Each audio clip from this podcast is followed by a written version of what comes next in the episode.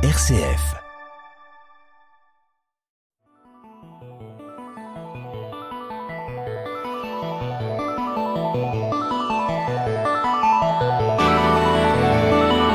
Coupez les pixels en 4. Le podcast qui décortique le jeu vidéo.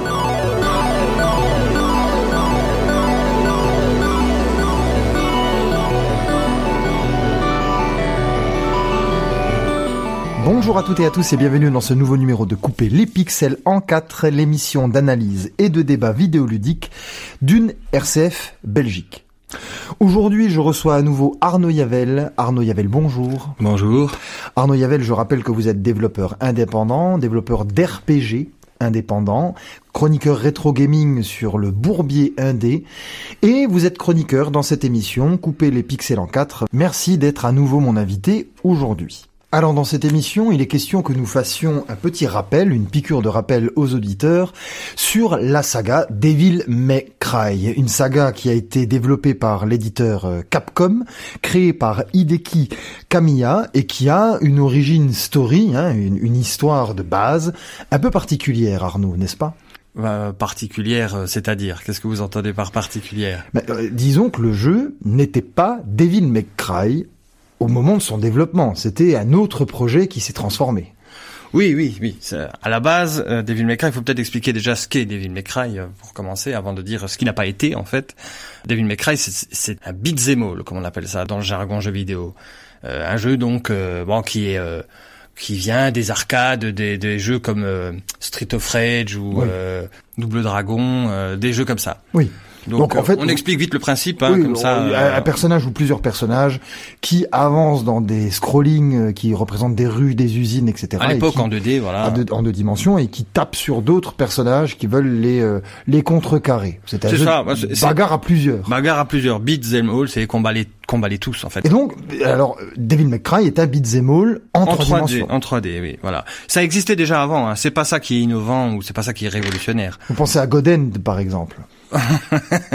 Oui, c'était un jeu assez lamentable. Je pense à Fighting Force aussi. Ah oui, c'est vrai. Des références très obscures. Je ne sais pas si quelqu'un aura la référence de Fighting Force. Les connaisseurs, certainement. Mais oui, voilà. Il y a des jeux comme ça, ça existait déjà. Il y a certains jeux type aventure, on va dire, qui ont aussi quelques mécanismes de beat'em all. Ouais. Mais Devil May Cry, il y a de la nouveauté, il y a quelque chose de particulier qui tourne autour de ce jeu. Ouais. Malgré le fait que c'était un projet Resident Evil au départ, c'est ça que j'essayais de vous faire dire. Dans les petits bagages de chez Capcom, on commençait à développer la suite donc de Resident Evil Code Veronica, qui était la suite du 3e épisode. Donc Resident Evil 4, qui devait sortir donc sur la PlayStation 2e du nom. Exactement. Et le développement était plutôt bien avancé. Oh oui, marchait très bien. Hideki Kamiya partait dans une voie totalement différente de ce qui a été fait auparavant dans cette saga, la saga Resident Evil. Et alors, que se passa-t-il à ce moment-là en fait ? Ils ont décidé, comme c'était quand même bon, ce qui a été produit, ils ont décidé de le garder. Donc ils ont fait ce qu'ils ont déjà fait sur plusieurs jeux, c'est-à-dire qu'ils ont pris les travaux qui étaient en cours, oui. Ils ont fait une bijection. Une équipe est partie continuer Resident Evil 4 avec une autre feuille de route. Oui. Avec le créateur de la saga, Shinji Mikami. Le papa de Resident Evil qui était dessus, qui a été un jeu très très bien accepté. La révolution du TPS en fait. Voilà, c'est ça. Et donc de l'autre côté, cette équipe qui était sur ce projet, ils savaient pas trop où ils allaient en fait. Ils savaient pas trop ce qu'allait être le jeu. Le titre a été trouvé d'ailleurs vraiment à la fin du développement. Ah oui. Et l'histoire, tout partait de zéro en fait. Mais ils avaient une bonne base. Ils avaient déjà des décors, ils avaient des personnages, des animations.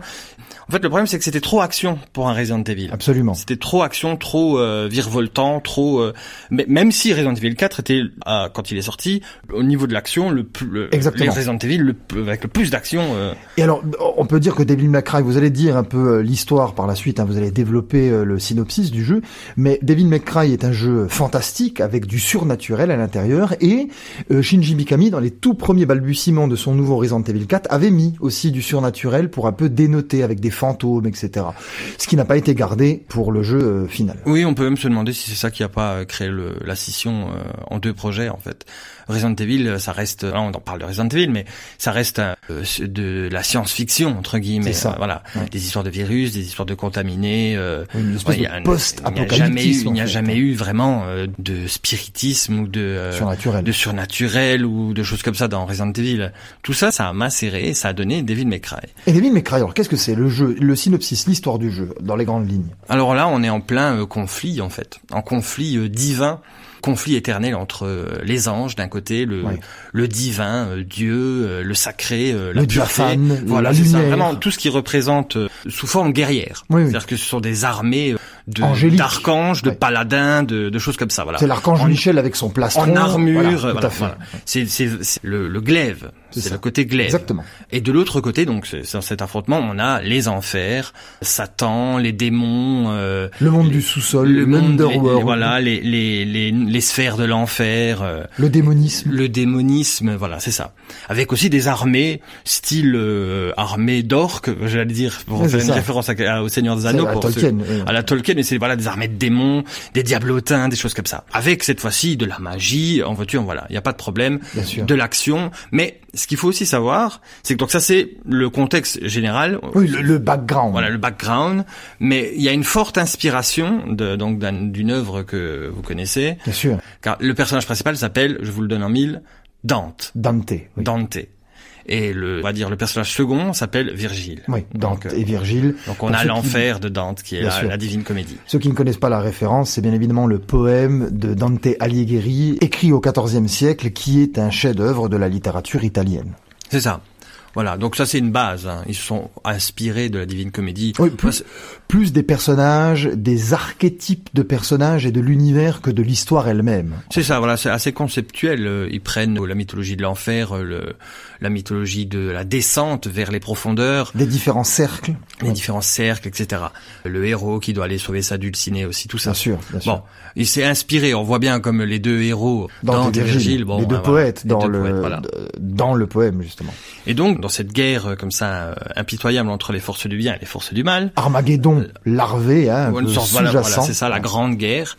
Il y a donc dans les différents camps plusieurs factions, et dont une faction très importante qui est dirigée par un démon supérieur qui s'appelle Mundus, ou Mundus, ça dépend comment on prononce. Hein. Oui, moi, je crois que je vais dire Mundus comme ça. Allons-y. Disons Mundus. Il s'appelle Mundus. La prononciation qui vous plaît. Donc c'est un démon supérieur, vraiment. Quand je dis supérieur, c'est il est indépendant par rapport au dessein de Lucifer. C'est-à-dire qu'il a sa propre armée. Oui. Et voilà, son but, hein, on l'imagine bien, c'est de s'accaparer les âmes des gens qui habitent sur Terre, donc des mortels. Oui. Voilà. Donc s'accaparer le monde de la surface et dominer, moissonner les âmes. Voilà, pour faire régner le mal. Voilà. Parce que le moteur de cet éternel conflit, c'est les âmes des humains, des terriens, des terrestres, des vivants. C'est l'enjeu. Voilà. L'âme des humains. Voilà. Et donc, dans les troupes de ce Mundus, le démon supérieur, il y a donc des généraux. Oui. Et un de ces généraux, un des plus puissants, qui s'appelle Sparda, va se rebeller. Ah oui. Il va passer, entre guillemets, du côté du bien, car il va tomber amoureux d'une femme qui a une terrienne, une mortelle, et avoir des enfants avec elle. Ah oui, c'est ça. Une paire de jumeaux, donc les fameux Dante et Virgile. Et puis il va défier son maître et périr, laissant donc les deux orphelins. Et ces deux orphelins, donc l'histoire de Devil May Cry va tourner autour de ces deux personnages. Le héros étant Dante, qui a un caractère, on va dire, extraverti, impétueux et provocateur, et son pendant, son miroir, son ombre chinoise, c'est Virgile. Et lui, il est plutôt réservé, mais il est en quête de pouvoir. Et donc tous les scénarios de quasiment tous les épisodes de la saga, sauf quelques exceptions, donc comme le deuxième, tournera autour de ça, de cette dualité entre les deux frères. Ce sont des faux jumeaux, ils se ressemblent fort, ils ont tous les deux les mêmes couleurs de cheveux, la même taille, les mêmes corpulences, mais ce sont des antagonistes, vraiment des antagonistes. C'est ça.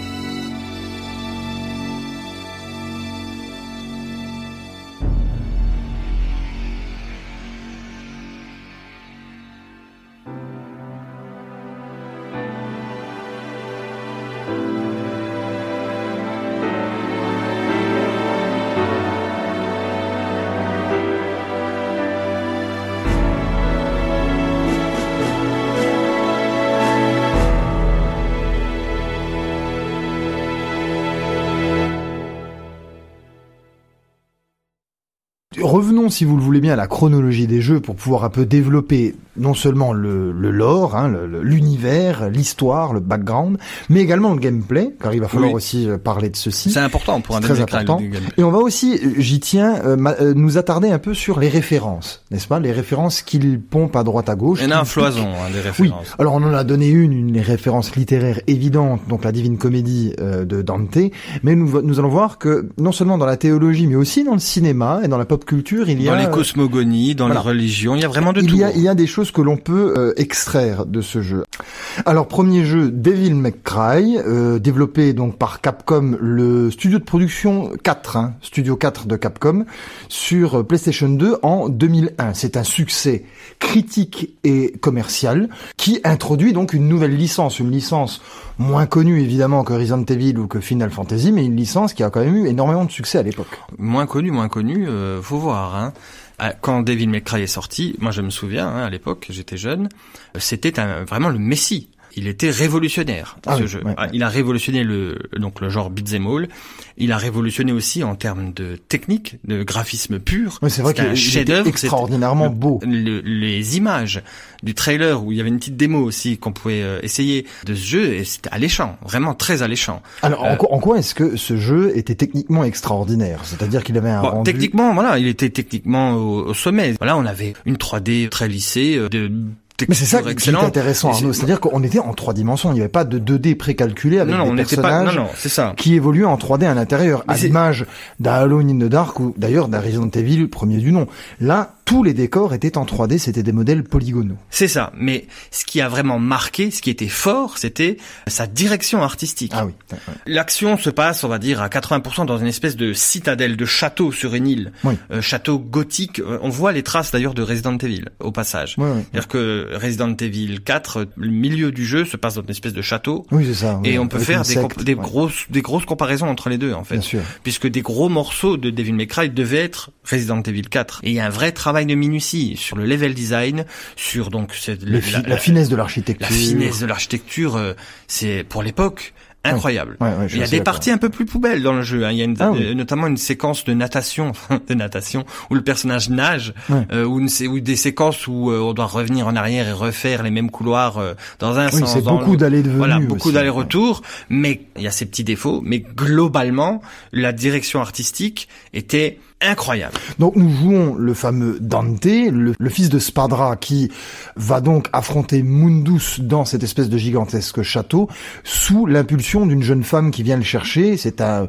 démoniste, un chasseur de démons. Voilà, il a une espèce d'entreprise, c'est un peu SOS Fantôme mais pour les démons. C'est ça. Et donc il y a Trish qui vient lui dire... Oui, voilà, Trish c'est un personnage féminin. D'ailleurs, je fais une petite... on commence tout de suite avec ça. Les personnages féminins, donc le traitement des femmes dans Devil May Cry est excessivement, abusivement et terriblement sexiste. Ce sont des personnages assez lisses, avec un monocomportement, une plastique extrêmement attrayante, à la limite du film érotique. Et il y a quand même quelque chose à dire au niveau de l'histoire, hein, puisqu'on en parle depuis tout à l'heure, à grande fresque, les démons, les anges, la guerre, les histoires de famille claniques. L'histoire reste quand même assez nanardesque. Ah oui. Oui, malheureusement. C'est pas la grande fresque biblique. C'est pas la grande fresque biblique qu'on nous promet. L'histoire est presque secondaire.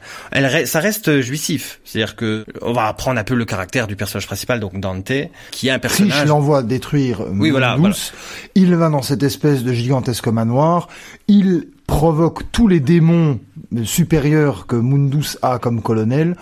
Il les facilement, et il va tuer Mundus, point, quoi. Oui, d'accord, mais le personnage, il a le caractère, donc son tempérament, le tempérament du personnage est très important. C'est un personnage qui fait des blagues, qui fait des vannes, il est vanneur, il est bougon, il est arrogant, extrêmement prétentieux, arrogant, il sait qu'il est fort. Oui. Il est très fort, d'ailleurs, il est invincible quasiment. Voilà, ouais. On joue un personnage, donc tout est dans la jouissance, c'est-à-dire que, et ça se voit dans le gameplay, c'est-à-dire que c'est très aérien. Tout se tient en fait, que ce soit au niveau du gameplay ou au niveau du design, c'est-à-dire que le personnage, il est donc comme j'ai dit virevoltant, il va dans tous les sens, il est équipé de 2 pistolets. Oui, qui ont des noms d'ailleurs. Voilà, il se bat à l'épée aussi, c'est-à-dire qu'il a à la fois des armes contemporaines, des armes à feu en fait, modernes, et des armes un peu plus, on va dire, heroic fantasy, médiévales, c'est-à-dire des épées, des espèces de poings, de gants, voilà. Donc c'est un mélange, une sorte de mix entre du CAC, corps à corps, distance, combat à l'épée,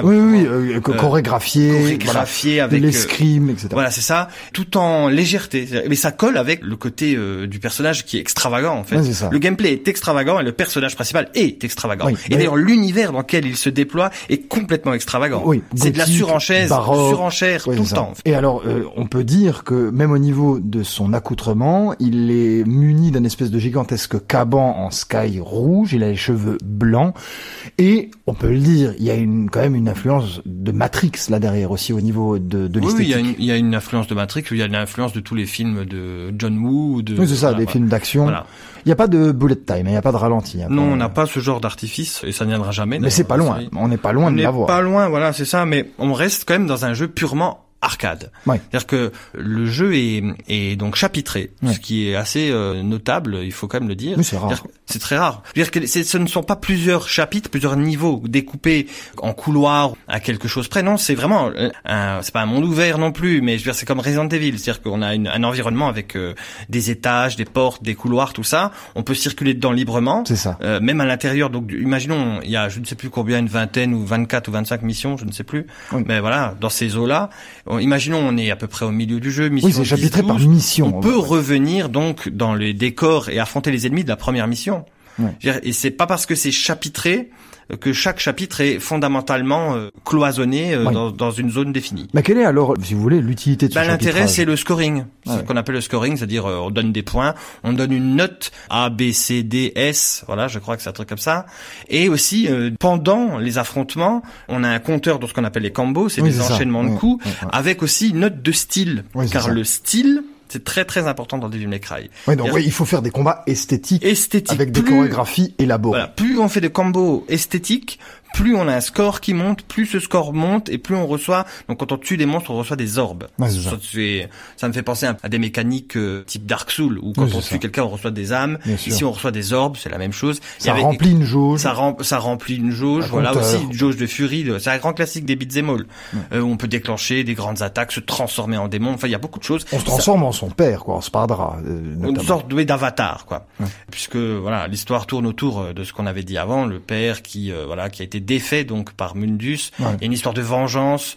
Il faut savoir aussi que cette femme qui s'appelle Trish, qui au début fait venir Dante sur l'île, on en a parlé, est une invention. Donc elle a été créée par le démon Mundus à l'image de la mère de Dante. Ah oui, oula. Oui. Oui. Donc on est en plus en plein Oedipe. Une espèce d'Oedipe, justement. Voilà une référence que je voulais caser. C'est-à-dire qu'il y a vraiment, c'est clair, parce qu'il finira par sortir avec cette femme. Ah oui, donc la mythologie grecque est également. Elle est tentatrice. Voilà, donc elle est créée par un démon. Elle l'attire vers le danger. Bon, elle retournera sa veste et ira du côté du gentil, évidemment, à un moment donné. Bien sûr. Mais elle a le physique et le visage de la mère du héros. C'est extrêmement pervers. C'est très étrange. Ouais, c'est ça. Ouais. Mais voilà, c'est comme ça. On voit quand même, derrière ce côté un peu nanardesque et un peu effectivement, série Z, on voit une richesse. Ils ont tricoté avec beaucoup de références pertinentes. Oui, on est dans la littérature, la théologie, les références mythologiques aussi. C'est ça, la Bible même. Le cinéma, la pop culture avec finalement Matrix et puis tous ces films d'action. C'est un mélange assez riche. C'est une sorte de pot pourri, hein, on peut le dire. Un pot pourri de plein de choses. Exactement. Et avec un gameplay extrêmement nerveux. Et voilà, si on additionne la richesse du gameplay, la fluidité et disons l'ergonomie de ce type de gameplay avec la technique aussi qui est extraordinaire en termes de direction artistique et de technique pure, hein, de polygone, ben on est quand même dans quelque chose d'assez costaud.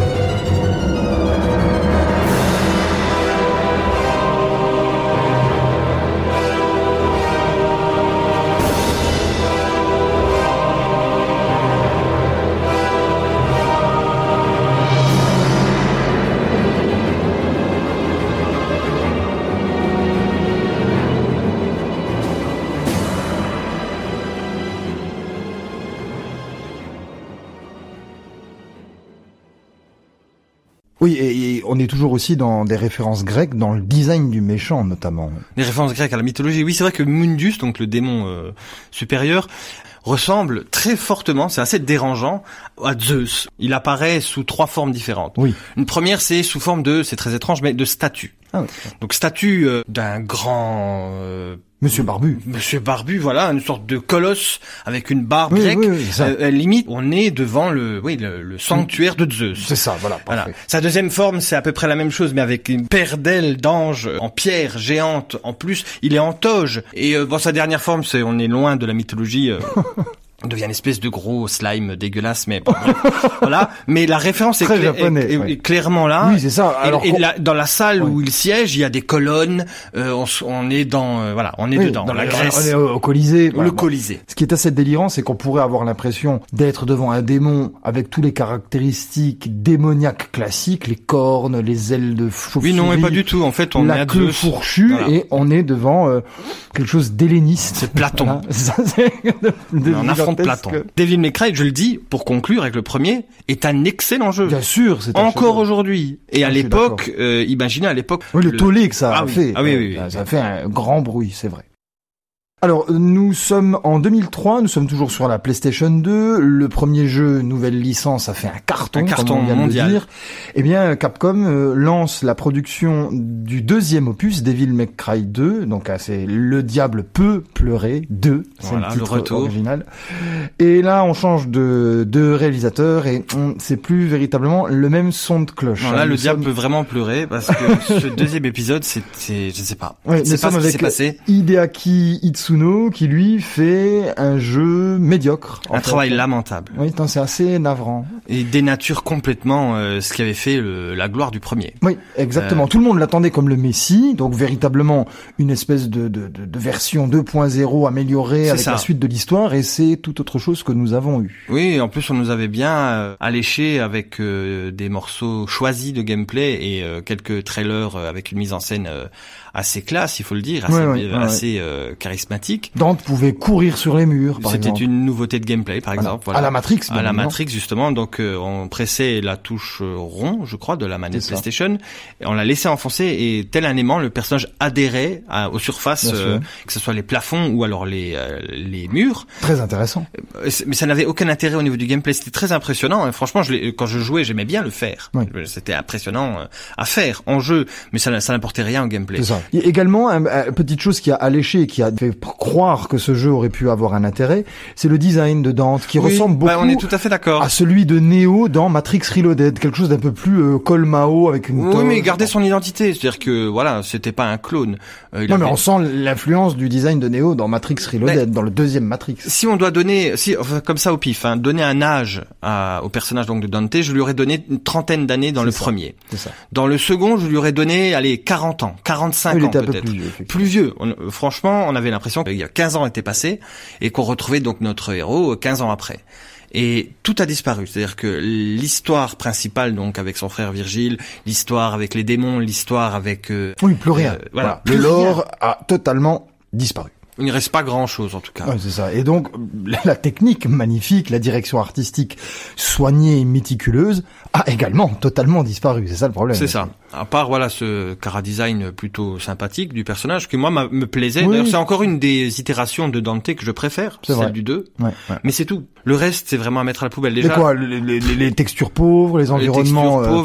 Vides, sans vie, avec aucune audace. On n'a plus du tout le... C'est terne, c'est gris. C'est urbain, c'est ça. Moche. Le level design aussi est catastrophique.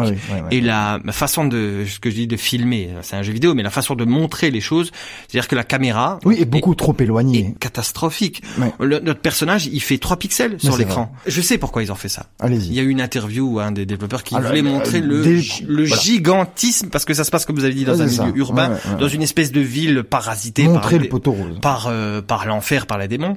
Parasité donc, et on devait donc sentir ce gigantisme. Donc la meilleure façon de faire sentir le gigantisme, c'est plans larges, des petits personnages dans de grands décors, plans larges ou des contre-plongées. Bien sûr. Voilà. Mais en jeu vidéo, ça marche pas. Parce qu'on ne fait pas que contempler, on joue. Et alors, non seulement on ne fait pas que contempler, mais faut-il encore que ces décors gigantesques soient réussis? C'est ça, mais non, oui, je suis d'accord. Non, c'est pas du tout le cas. On voit que tout a été, c'est cache-misère sur cache-misère. On a ce qu'on appelle du clipping, c'est-à-dire que des éléments qui apparaissent, donc du popping aussi on appelle ça. On a de l'aliasing, un effet d'escalier qui montre la grossièreté des pixels sur les bords de l'image. Les textures baveuses. Le framerate, donc c'est-à-dire que le nombre d'images par seconde, la fluidité du jeu qui est en deçà, le nombre d'adversaires à l'écran qui est divisé par deux, qui d'ailleurs les adversaires avec des modèles polygonaux pauvres et culés, enfin bref, on a tout qui une catastrophe. Voilà, qui est vraiment raté. Et alors on ne comprend pas pourquoi. Moi en tant que joueur, je ne comprenais pas. Mais oui, mais alors moi ce qui me je suis d'accord avec vous, à l'époque quand j'ai joué à ce jeu, je n'arrivais pas à y croire parce que non plus. Dans ma tête, un jeu de cette qualité ne pouvait pas produire une suite médiocre. C'était impossible. C'était difficile, même ça n'arrivait quasi jamais. Hein. Des mauvaises suites en jeu vidéo, il y a une espèce de règle qui n'existe plus aujourd'hui, je trouve, qui a été pendant longtemps. C'est-à-dire que c'est pas comme cinéma. Au cinéma, les suites sont souvent mauvaises. Bien sûr. Il y a des exceptions, tout ça. Voilà. Mais dans les jeux vidéo, en général, les suites sont meilleures. Absolument. Ce n'est plus le cas maintenant, parce que maintenant on est plutôt proche d'un modèle. C'est en fait un bel exemple de ratage. C'est ça. La suite qui est catastrophique alors que le jeu de base est un chef-d'œuvre.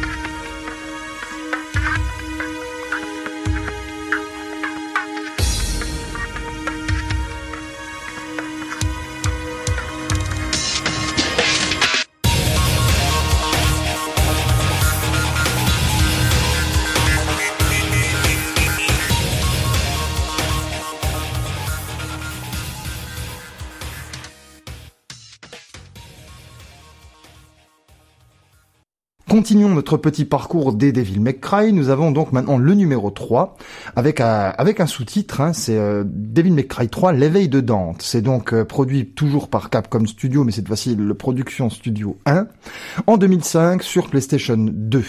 Alors là, Arnaud, est-ce que nous retrouvons la superbe du premier épisode? Bah, je vais pas vous cacher que les joueurs étaient méfiants. Ah bah oui. Oui. Après un épisode 2 aussi pathétique. Mais Devil May Cry 3, c'est un peu le jeu qui a, entre guillemets, je mets toujours ces guillemets bien partout, hein, réconcilié. Ah oui. Ouais, donc qui a réconcilié le joueur avec la saga. L'épisode de la réconciliation. Voilà. Il n'était pas à la hauteur du premier, ça c'est sûr, mais il y avait beaucoup de bonnes choses qui étaient de retour. Par exemple, la mise en scène de la mythologie de Devil May Cry. Oui, voilà, on avait l'histoire qui était de retour. On retrouvait de nouveau Virgile, le frère de Dante, qui est au cœur de l'histoire. Ouais. On avait de nouveau la guerre entre l'enfer et le paradis qui était remis au centre de l'histoire. Ouais. On avait les origines de Dante. Ah oui. Donc on parlait de sa mère, on parlait donc de Sparda, le fameux démon qui avait donc on revenait au premier épisode. On revenait, voilà. Bon. Mais c'est une préquelle, donc ça se passe quelques années avant le premier. Ah oui. Ouais, donc c'est un peu normal qu'au niveau du scénario, ça raccroche les wagons. Tiens, et techniquement, qu'est-ce que ça donne? Techniquement, c'était tout à fait acceptable. Ah, c'était pas de la qualité du premier. C'était presque équivalent, franchement, presque équivalent, un peu en dessous, voilà, mais c'était tout à fait correct pour de la PlayStation 2e du nom. Bien sûr. On a eu aussi des nouveautés de gameplay bienvenues, comme la façon de changer, comment dire, de style. Il y a un système de style, c'est-à-dire qu'on appuyait sur une gâchette de la manette et le gameplay changeait complètement. D'accord. On changeait le style de gameplay, mais pendant le combat, on pouvait le faire autant de fois qu'on voulait. C'est intéressant. Pendant le même affrontement, on pouvait changer 6 fois de façon de jouer pour s'améliorer, pour être plus fort. Donc enrichissement du gameplay d'une certaine manière. Et ça donnait tout son sens à ce système de notation par rapport à votre style. Ah, il était toujours présent. Et là, dans le 2, je fais un pas en arrière. Allez-y. Dans le 2, s'il n'y avait pas, il était là, hein. Mais le gameplay était tellement moisi que on s'en fichait.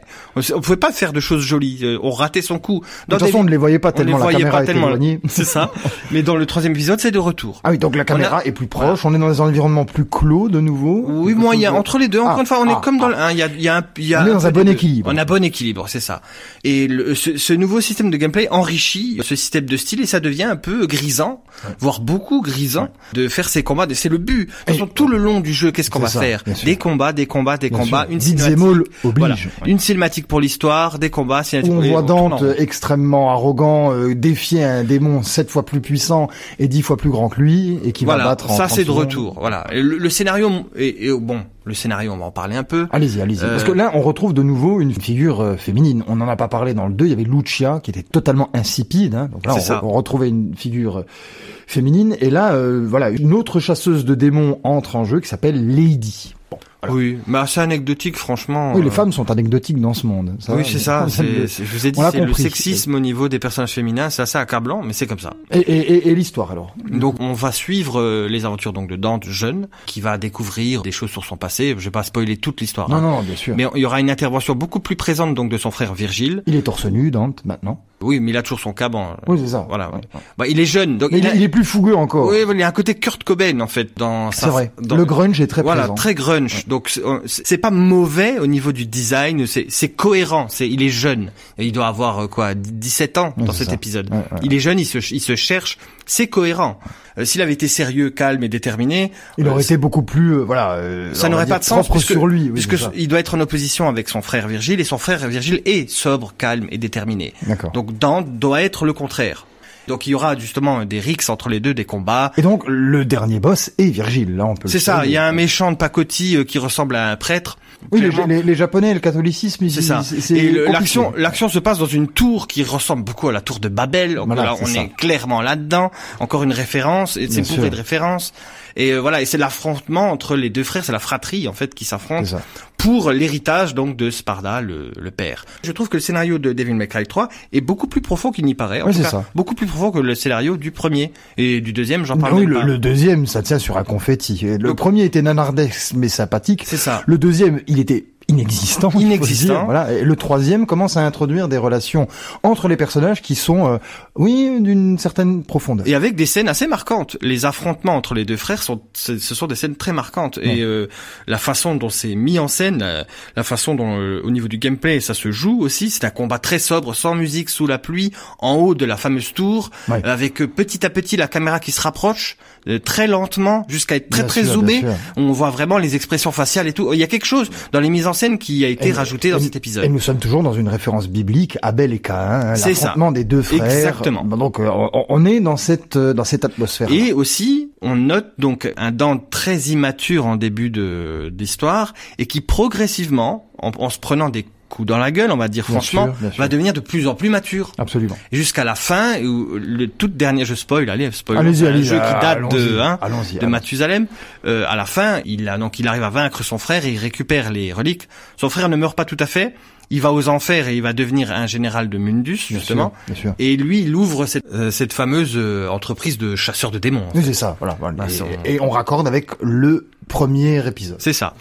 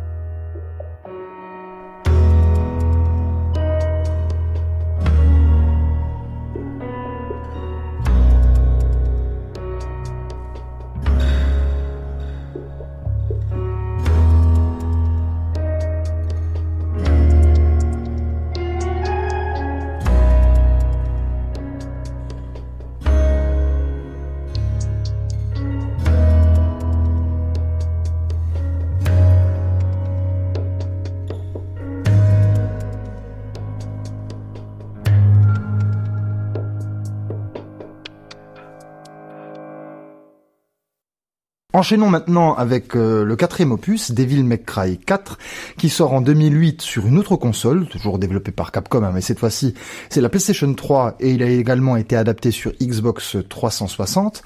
C'est le même réalisateur que le numéro 3, Hideki Itsuno, et ici nous sommes dans quel style de jeu par rapport à son héritage, par rapport à ses anciens. Bon, on reste dans le beat'em all, hein, on va pas se mentir, ça reste toujours du beat'em all. D'accord, mais est-ce que c'est un beat'em all de qualité du coup? Le quatrième épisode n'est pas un mauvais Devil May Cry. Déjà, il y a des changements assez majeurs. Déjà, on change de personnage. Oui. On n'incarne plus Dante. En tout cas, pour une bonne moitié de l'aventure, on incarnera un personnage qui s'appelle Nero. Ah, tiens. Ah. Et vous voyez évidemment la référence. Oui, une référence romaine. Voilà, à Néron. Ah oui, oui.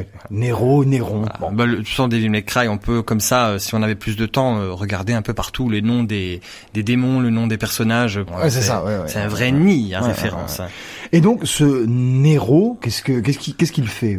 Il habite sur une île ou une espèce de culte, pour pas dire une secte, avec un design très très proche de l'Église catholique. Ah, bah, nous avons des clochers, nous avons des espèces de prêtres, une sorte de pape. Ah oui. Oui, on est vraiment là dans la vision japonaise de l'Église catholique. Et quoi, mais... est-ce que cette vision est bonne? Non. C'est quand je dis secte, ils vénèrent Satan. Hein. Bon, bien sûr. Ouais, voilà. Mais en cachette. Mais c'est quand même incroyable. Je fais une toute petite parenthèse, Arnaud, mais à chaque fois que nous sommes dans des références chrétiennes ou catholiques dans des jeux, elles sont dévoyées. Elles sont absolument détournées. Ah, il faudrait demander aux Japonais pourquoi. Moi, j'ai une explication. Hein. C'est-à-dire que le Japon a toujours détesté le catholicisme, l'a persécuté pendant des siècles, notamment pendant la grande période du XVIIe siècle où les jésuites ont tenté d'évangéliser. Ils ont été massacrés. massacrés, hein, on va le dire, jusqu'à ce qu'ils aient apostasié. Enfin, il y a moins de 3% de catholiques au Japon, hein, à l'heure actuelle, donc ils y sont parvenus. Hein, donc... Oui, mais là, ils cachent rien du tout. Non, hein, c'est une diabolisation voilà. de la théologie chrétienne. Ça, le jeu commence dans une église. Voilà. Vraiment, c'est une église. Franchement, on rajoute juste quelques crucifix avec le Christ dessus, et puis on est dans une église. Bien sûr, on a des vitraux, on a de la musique à l'orgue, donc voilà, on est clairement dedans, avec des espèces de prêtres, avec des chapeaux et des mitres. Voilà, c'est ça. On est clairement là-dedans. Et donc ce personnage Nero habite ici et il fait partie d'une espèce de culte qui est voué donc à Sparda, le fameux démon, le père de Virgile est dedans. Et le héros donc des premiers jeux est clairement mis comme ennemi dans le scénario. Il a tué le guide spirituel de cette religion, de cette secte, on va dire. Hein. Il a tué le guide spirituel et toute l'île. Donc c'est une île où tous les gens qui obéissent à ce culte sont vraiment dévoués, le recherchent activement. Il faut trouver Dante, il faut trouver le démon qui a tué notre pape. Qui a tué notre pape. Et donc Nero va partir à la recherche de Dante. Et en même temps, les démons vont attaquer l'île et puis les habitants de l'île vont croire que c'est à cause de la mort du pape que les enfers se lâchent sur eux. Ou alors, une autre théorie dit que c'est parce que Dante est venu avec des démons. C'est le fils d'un démon. Mais c'est très étrange, enfin, parce que c'est un culte qui vénère un démon. Oui, ça, on s'en rendra compte par la suite. C'est assez complexe. Oui, donc oui, le scénario c'est complexe, assez complexe quand même, bizarre, pour un Devil May Cry, choquant et gore puisque la scène est montrée. Donc voilà, on joue donc, dans l'ambiguïté. Ce qu'on veut faire, l'inversion des valeurs. Ce qu'on veut faire ressentir comme sentiment, c'est injuste. Le héros est devenu un méchant, un ennemi, et il va falloir le traquer et lui faire la peau. C'est ça le message. Donc le twist sera, le héros n'est pas vraiment devenu méchant, c'est plutôt les gentils qu'on croyait au départ bienveillants qui sont finalement des monstres et l'antéchrist en fait. Oui, c'est ça, voilà.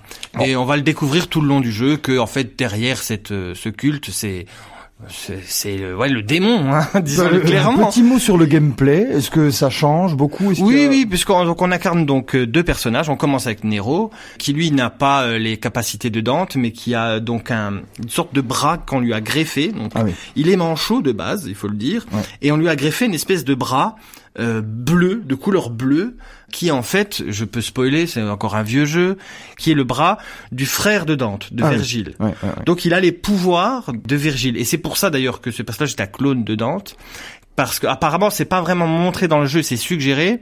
C'était quelqu'un de lambda avant, qui était manchot, qui s'est porté volontaire pour cette greffe. Excusez-moi, mais beaucoup de raccords avec Metal Gear Solid aussi. Hein. Il y a un petit côté, mais on était en pleine explosion de Metal Gear Solid 2. Si vous voulez, les initiés savent que le bras de Liquid Snake a été greffé sur mais Revolver, c'est pas innocent. Et les frères ennemis, on est dans les enfants maudits. Bon, Metal Gear était en train de fonctionner.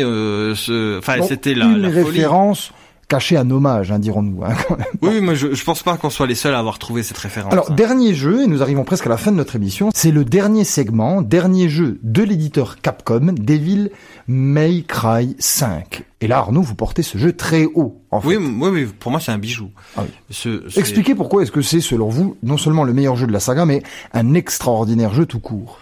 Parce qu'il fait la meilleure synthèse de tout ce qui s'est fait dans la saga, en fait. Déjà, on a 3 personnages. On n'en a pas 1, on n'en a pas 2, on en a 3. Oui. Avec des gameplays vraiment différents. On retrouve donc Dante avec son système de style de Devil May Cry 3. Ah oui. Donc le meilleur gameplay. On retrouve donc Nero de Devil May Cry 4 avec un nouveau gameplay, avec une customisation de son avant-bras, puisque maintenant il n'a plus ce fameux bras de Virgile, il a un bras mécanique. Ah oui, il y a tout un système de craft. On peut crafter des bras différents, avoir des pouvoirs différents avec ce bras. C'est très intéressant, très bien mis en scène. Et un autre personnage qui s'appelle V. Ouais. Donc V, c'est en chiffre romain 5, qui je ne dirai pas qui c'est. Je peux pas spoiler parce que c'est très important. Il faut garder la surprise. Qui lui ne touche pas les ennemis, qui est chétif, maigre, qui n'a aucun pouvoir, mais qui invoque des démons. Et tout le but, ce sera d'éviter le contact avec, avec l'ennemi totalement différent, et d'envoyer des démons faire le travail à sa place, et c'est extrêmement grisant. On enchaîne donc ces trois personnages dans un scénario qui est pas si mal que ça. D'accord. Est-ce qu'il est raccordé avec la mythologie? Oui, tout à fait raccordé avec la mythologie, puisque ça sera le retour de Virgile. J'en parlerai pas plus. Vous ne voulez pas dévoiler? Non, je veux pas dévoiler. Bon, surtout que Virgile deviendra un personnage jouable. Je le dis quand même. Mais ça fera un quatrième personnage, donc. Ah oui. Énormément de personnages jouables avec des gameplays différents. Et une bonne durée de vie, graphisme au top. Donc on est dans une direction artistique qui assure. Et gameplay aux petits oignons. C'est-à-dire que j'ai jamais vu, je le dis clairement. Allez-y. Un gameplay aussi abouti. La motion capture, je sais pas si vous voyez ce que c'est la motion capture. Expliquons rapidement, c'est quand même des capteurs qu'on met sur des acteurs pour singer, imiter le mouvement naturel des hommes. Voilà. On n'est pas proche d'eux, on est au niveau d'un film à la, comme de Avatar. Ouais, c'est ça. Voilà, non, mais au niveau de la 3D, des animations, je parle bien des animations, pas forcément des textures, ni rien, mais des animations, c'est hyper réaliste. Les épées s'entrechoquent. Le mouvement des corps est hyper réaliste, tout est vraiment maîtrisé. Je ne sais pas, j'ai jamais vu ça dans un jeu en fait. On est vraiment du très haut niveau. Le travail de motion capture qui a été fait sur ce jeu est divin. Eh ben écoutez, vous me donnez vraiment envie d'y jouer parce que je n'y ai pas touché, je vous avouerai. Bon. Moi, j'ai pris un plaisir fou alors que j'avais. On est sur PlayStation 4. J'avais complètement laissé de côté la saga depuis. Qui s'essoufflait quand même. Depuis le 3, on va dire. J'avais joué un peu au 4 comme ça parce que il fallait quand même regarder un peu ce que ça donnait. Et j'ai un peu touché au fameux reboot dont on va vite fait parler après. Allons-y maintenant, tout de suite. Donc dernier jeu, mais il n'est pas développé par Capcom. C'est DMC, c'est un reboot.